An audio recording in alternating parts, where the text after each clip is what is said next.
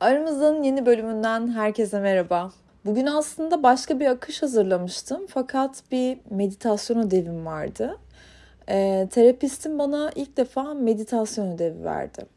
Bunu yap, yapmak zorundasın dedi.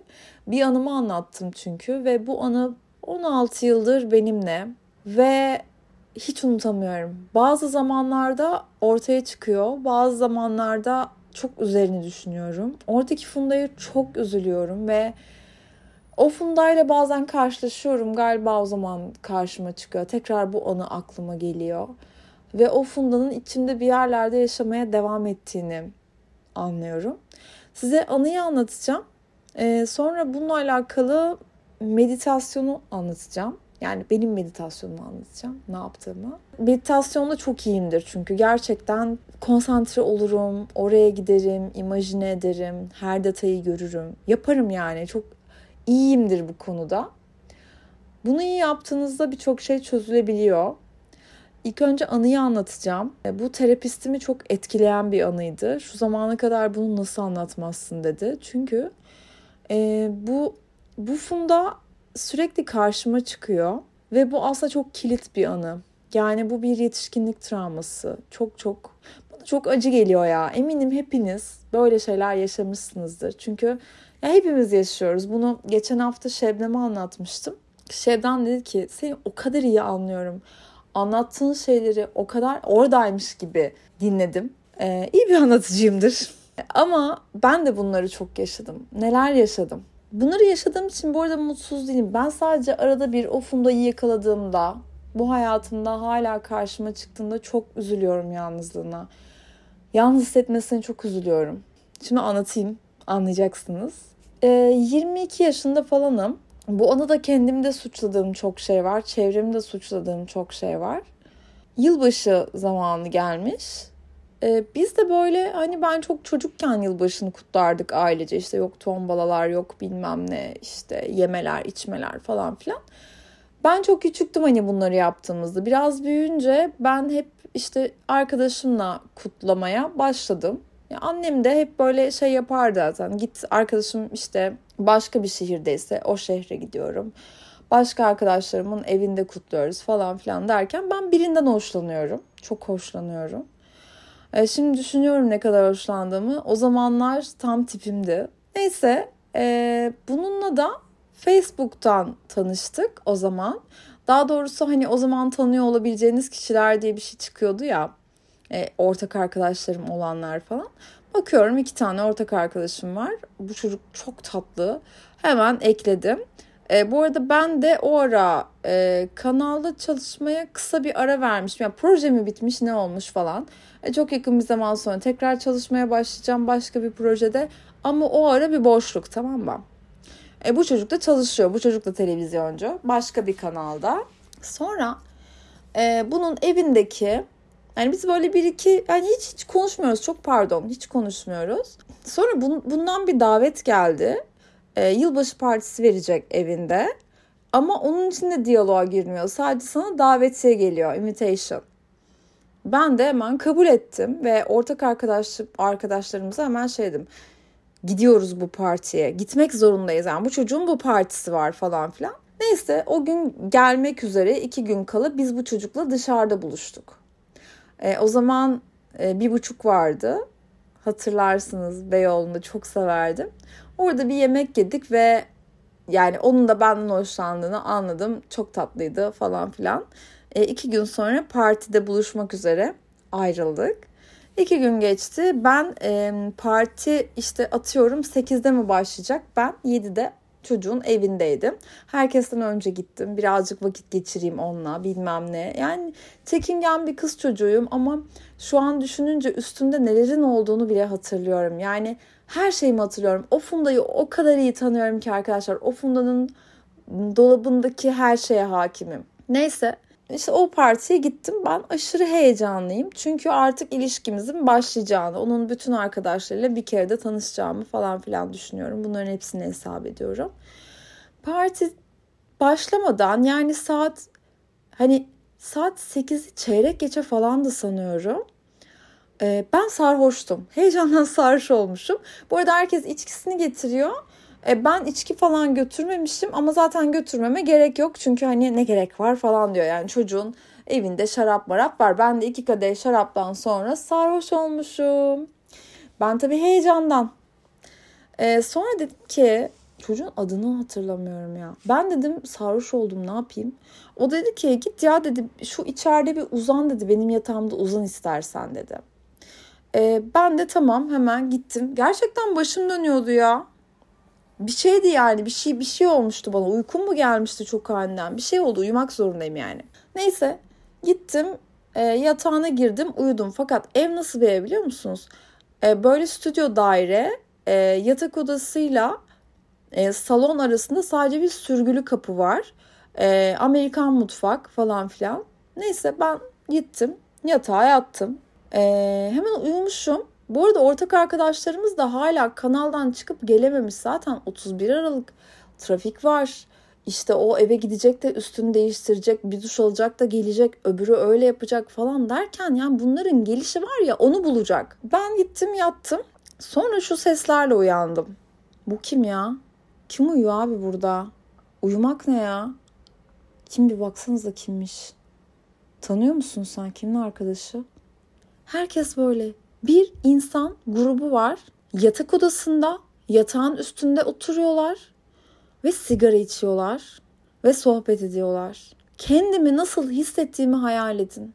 Yani orada zaten tek başımayım, yapayalnızım. Bir de dışlanıyorum. Bir de yani bir de gelmişler ve ne kadar garip bir durumda olduğumu kendi aralarında konuşuyorlar. O kadar kötü oldum ki telefonum çaldı ve uyandım ve neredesiniz dedim arkadaşıma. E, dedi ki ben çıktım ama acayip trafik var. İşte bir 45 dakika daha var en az. O zaman da daha böyle yok haritalarmış yok Yandex'miş böyle şeyler yok yani. Sonra neyse bunu bekliyoruz falan derken ben çıktım içeri gittim. İnsanlar gelmeye başlamış. Kenarda oturuyorum, bekliyorum, sıkıntıdan ölüyorum. Çünkü partide kimseyi tanımıyorum. Bir yandan da tabii bu parti sahibi çocuk da herkesle ilgilenmek zorunda olduğunu zaten bana hani gecenin başında söylediği için ona da bulaşmak ve yük olmak istemiyorum. Hani böyle cool ve tatlı ve kendi başının çaresine bakan o kızı oynuyorum. Ama içim kan ağlıyor. bir süreye geçti ve ben bir anda şey oldum. Benim babaannem öldü ya. Ya benim babaannem öldü. Ben niye buradayım? Benim gerçekten babaannem ölmüştü arkadaşlar. Yakın bir zaman önce. Ama herkesin acıyla baş, baş etme yolu farklı. Onun evde oturmak bilmiyorum aklıma gelen o yaşlarda hata yapmak için çok uygun yaşlardaydık aslında. O yaşlar hata yapmak için çok uygundu. E, terapistime bunu anlattığımda ya çok küçüksün dedi. Çok küçüksün. Tam da bunları yapacak yaştasın. Hani şu an olsa oradaki yalnızlığımla bu gerçekler kafama dank etmezdi. Babaannem öldü diye kendime gelmezdim anladınız mı? İnsan çok uzun zaman o şok şokları yaşıyor. Ben veda etmeliydim ona diyorsun. Veda etmeliydim. Benim burada ne işim var? Ben burada yapayalnızım. Tek başımayım. Benim kabul gördüğüm o ailenin ailenin büyüğü bu dünyadan göçüp gitmiş ve ben burada ne yapıyorum? O an böyleydim. O sırada arkadaşlarım geldi. Kapıyı açtım. Hadi gidiyoruz dedim. Ne olur gidelim. Ee, tam bu düşüncelerin içindeyim çünkü. Ben ben burada durmak istemiyorum. Ben tek başıma kalmak istiyorum o anda kabul görürüm sanmıştım. Görmedim. Onlar da dedi ki ya çok uzun yoldan geldik ve çok yorgunuz. İnanılmaz bir trafik var. Biraz oturalım sonra gidelim ya. Gel eğlenelim biz geldik işte falan filan dediler. Ve ama ben eğlenecek durumda değildim. Ben kötü hissediyordum kendimi. Zaten beni partiye davet eden çocuk da bütün gece aynı kızla konuştu. Bütün gece sadece onunla konuştu ve ben onların arasında bir ilişki başlayacağını anlamıştım. Hiçbir zaman yanılmam arkadaşlar evlendi onlar evlendi ve çok çok çok uzun seneler birlikte oldular. Size o kadar söyleyeyim. Yani o gece başladı işte. O gece tanıştılar ve o gece başladı. Çünkü çocuk bana şey demişti. Ya çok pardon seninle ilgilenemiyorum ama şu kızla tanıştım. Bu bilmem nerede müdür benim çok işime yarayacak falan demişti. O gece onların ilişkisi başladı. Ya inanılmaz. Neyse ben çok kötüyüm gitmek istiyorum gitmek istiyorum falan filan. Ama gidemiyorum anladınız mı? Yani o gece o arkadaşımda kalma planı yapmışım ve neden eve gitmediğimi de bilmiyorum ya. Bilmiyorum kafamda bir sürü soru işareti. E, yapamıyorsun ya bazen işte. E, ben ağlamaya başladım. Herkes başımdaydı. Arkadaşlar benim babaannem öldü. Ben benim burada ne işim var? Ben ne yapıyorum burada diye ağlamaya başladım. Ama nasıl ağlamak biliyor musunuz? Gözlerimden yaşlar fışkırıyor. İki yana yaşlar fışkırıyor. Sonra o partiye yine arkadaşlarımın zoruyla devam ettik. Benim tüm makyajım akmış, saçım başım bozulmuş. Ee, gecenin başındaki özenden eser yok. Hiçbir şey içmiyorum. Dans ediyor arkadaşlarım. Beni de kaldırıyorlar arada bir derken. Tam böyle havamı bulmak üzereyim derken boynumdaki e, siyah inci, siyah o iri inci kolye, çok değerli kolye çat diye dağılıyor ve yerlere saçılıyor. Bu sefer inci kolyenin tanelerini bulmaya çalışıyorum. Bulduğum kadarıyla cebime atıyorum ve geri kalanı orada kalıyor. O değerli incilerim orada kalıyor. Ben bu, bu anıyı hiç unutamıyorum. Hiç unutamıyorum. Oradaki yalnızlığımı, oradaki çaresizliğimi, dışlanmışlığımı unutamıyorum ya. Sanki bu bu funda hep böyle içimde bir yerde yaşıyor ve bazen kendini öyle hissediyor. Gerçekten öyle hissediyorum. Bu hafta yine öyle hissettiğim bir an yaşadım. Sonra işte Şebnem'le buluşmuştuk. Onu anlattım. Ama bunu buna bağlayarak anlatmadım. Şu an düşününce bu yüzden anlatmışım demek ki diyorum. Ee, ama dediğim gibi işte herkesin böyle anıları vardır. Ee, 20'li yaşlarının başında. Ben 20 ile 30 yaş arası gerçekten kayıptım. Kayıp.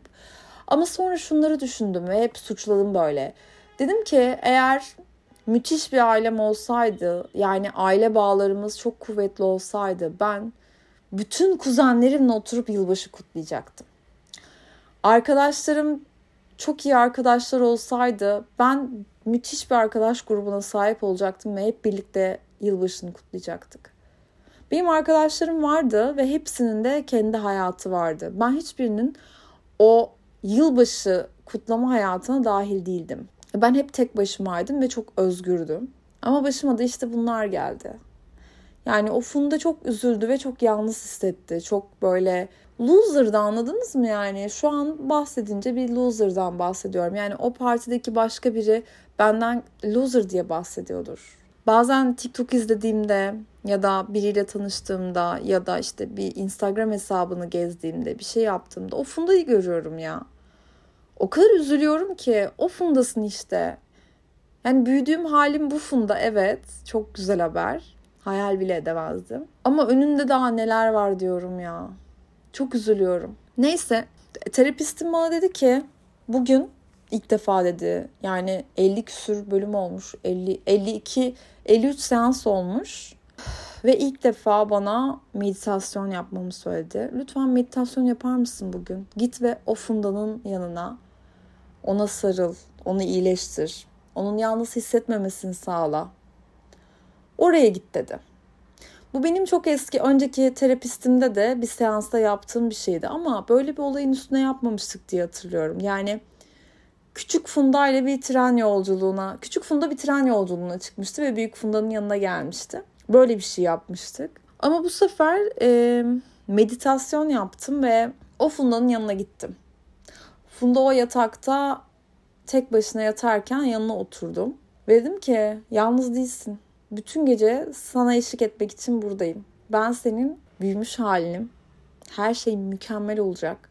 Ve bütün gece sana her şeyin ne kadar mükemmel olacağını anlatmak için buradayım. Öbür Funda'nın yüzünü gördüm biliyor musunuz? Bunu hayal edince. Öbür Funda'nın ne kadar, ilk önce ne kadar şaşırdığını, sonra ne kadar rahatladığını, sonra ne kadar minnettar olduğunu düşündüm. Sonra dedim ki gel biz senle bir kahve içmeye çıkalım dışarı. Ee, hem de sen buraya gelirken içki almamıştın. Onu bahane ederiz. Gel dedim dışarı çıkalım. Cihangir'de bir yerde bir kahve içelim. Sonra da şarabımızı alır geliriz. Arkadaşların da geldikten bir 15 dakika sonra falan geliriz hem. Çıktık dışarı. Biz bir kahve içerken bana hayatımda olan bu muhteşem şeyleri anlattı. Sonra dönerken şarabımızı aldık. Şu anki Funda dedi ki bunların hiçbiri pahalı bir şarabı hak etmiyor. Gel ucuz bir şarap alalım. Bunu yediririz zaten bunlara dedi diyor. Alıyoruz. Partiye dönüyoruz. Arkadaşlarım geliyor. Eski Funda da yeni Funda da dans etmeyi hiç sevmediği için biz hep koltukta oturuyoruz ama ortamızda o partide en sevdiğim o haber spikeri oturuyor. Ve onunla çok eğleniyoruz. O beğendiğim çocuk arada bir bize bakıyor. Her şeyin yolunda olduğunu görüyor ve devam ediyor. O kadar güzel ki her şey. Büyük Funda her şeyi değiştiriyor. Bu anıdaki her şeyi, tüm o çaresizliği, tüm o yalnızlığı, tüm o modu değiştiriyor. Dolayısıyla küçük Funda'ya sahip çıktığı için bütün partideki an- anılar da değişiyor. Sonra akşam da diyor ki e, arkadaşlarında kalmana gerek yok. Gel benim evimde kal. Ertesi gün seni taksiyle göndereceğim zaten. Geliyor benim evimde kalıyor ve ertesi gün taksiyle gönderirken arkasından el sallıyorum. Ona bir yılbaşı hediyesi verdim. Geleceğin ne kadar güzel olduğunu anlattım. Bence çok güzel bir yılbaşı hediyesiydi ve o Funda çok mutluydu. Ona o zamanki hayatına dokunan ve o zamanki hayatını girerek sahip çıkan bir ablası vardı. Ve bu çok iyi geldi. Çok iyi geldi ya. Bunun üstüne podcast kaydetmek gerçekten çok acayip. Bunu, bunu ileride dinlediğimde ne düşünürüm bilmiyorum. Bu anı bir daha karşıma çıkar mı bilmiyorum. Ama iyi bir şey yaptığımı hissediyorum. Şimdiki şefkatli halim Hatta herkese şefkat gösteren halim e, o küçük Funda'nın yalnızlığına da birazcık şifa oldu. Şimdi asıl bahsedeceğim konu da buna yakındı aslında. Şimdi direkt ona geçeceğim. Geçen hafta bahsettiğim konularla ilgili çok güzel mesajlar aldım. Evet hepimiz kendimizi çevremizden daha geri planda tutuyoruz. Daha az önemsiyoruz. Vaktimizi, işimizi, gücümüzü daha önemsiz buluyoruz ama herkes kendi hayatına çok sahip çıkıyor ve sen sadece izliyorsun onları. Buna karşı kendi hayatımızı koruma kararı almıştık. Peki ama nasıl? Ben kendi yaptığım şeyi anlatayım. Kendimde bulduğum en iyi özellik ve en kötü özellik şu. Çevremdekileri çok düşünürüm. Çevremdekilere çok veririm. Çevremdekilerin e, ne hissettiğini düşünürüm. İyi hissettirmeye çalışırım. Sarıp sarmalarım. Bir ço- ya çocuğum varmış gibi davranırım biliyor musunuz? İnsanlar çocuğuna, evcil hayvanına, kocasına, kardeşine ne gösteriyorsa ben de onu çevremdeki herkese gösteriyorum. Ama kendim kendimi unutuyorum. Sonra Funda'nın bu özelliğini tamamen kendime çevirmeye karar verdim. Yani ilk önce kendime şunu hatırlattım. Fundacığım sen hak ettiğin her şeyi insanlarla paylaşıyorsun. Ama bazen bu şey sadece senin hakkın oluyor. Sadece senin rızkın oluyor. Sadece senin kısmetin oluyor.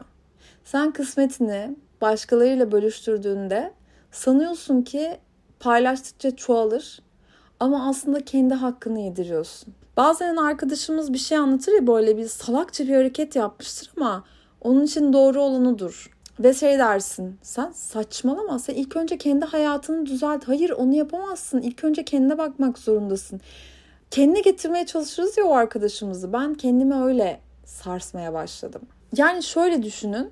O kadar kendime yapmadığım kadar fazlasını insanlara yapıyordum ki bir yerde durmam gerekiyordu zaten. Ya sen ilk önce kendi hakkını savun ya. O ihmal edilmiş Funda'yı hayatım boyunca ihmal etmeye devam ettim. Ve bu huyumu da galiba babamdan almıştım. Ee, senelerce istediğim bisiklet vardı. Bisiklet hayali kurmuştum. Senelerce, bakın senelerce.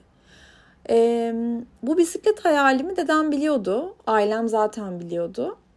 Ama dedem beni iki görüşünün arasında zaten büyüdüğüm için bana önceki yaşıma göre bir bisiklet aldığı için o bisiklet bana çok küçük geldi ve hayalimi karşılamadı.